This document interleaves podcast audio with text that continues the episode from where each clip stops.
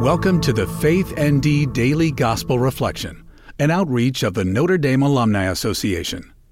Today is Thursday after Ash Wednesday.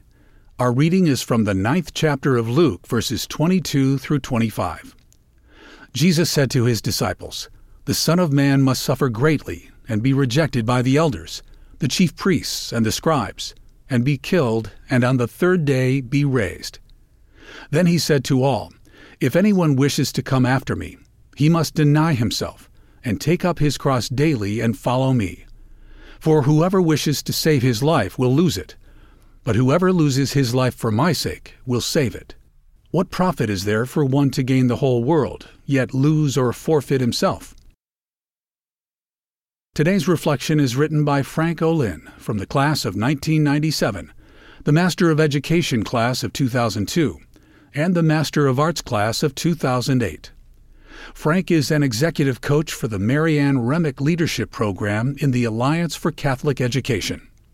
This year, the week marking the beginning of Lent is venerable in more ways than one. This week, Major League Baseball's pitchers and catchers are currently reporting to spring training.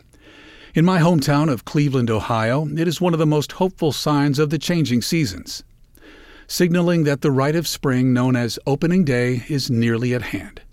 With a sold out ballpark and citywide festivities, our community always turns out for its home team regardless of cold spring weather, a changing roster, or even changing a team name. And in most years, the first game is followed just as reliably by another ritual, the sparsely attended second game. Win or lose, with a long season ahead, the community largely goes back about its business. Only the most zealous fans return, filling just a fraction of the usually chilly ballpark. In today's passage from Luke, I'm struck by the discipline required to follow Christ. There are no fair weather fans here. Discipleship demands commitment. It is clearly an invitation. If anyone wishes to come after me, he must deny himself and take up his cross daily and follow me. Those who accept it take on the radical demands of discipleship.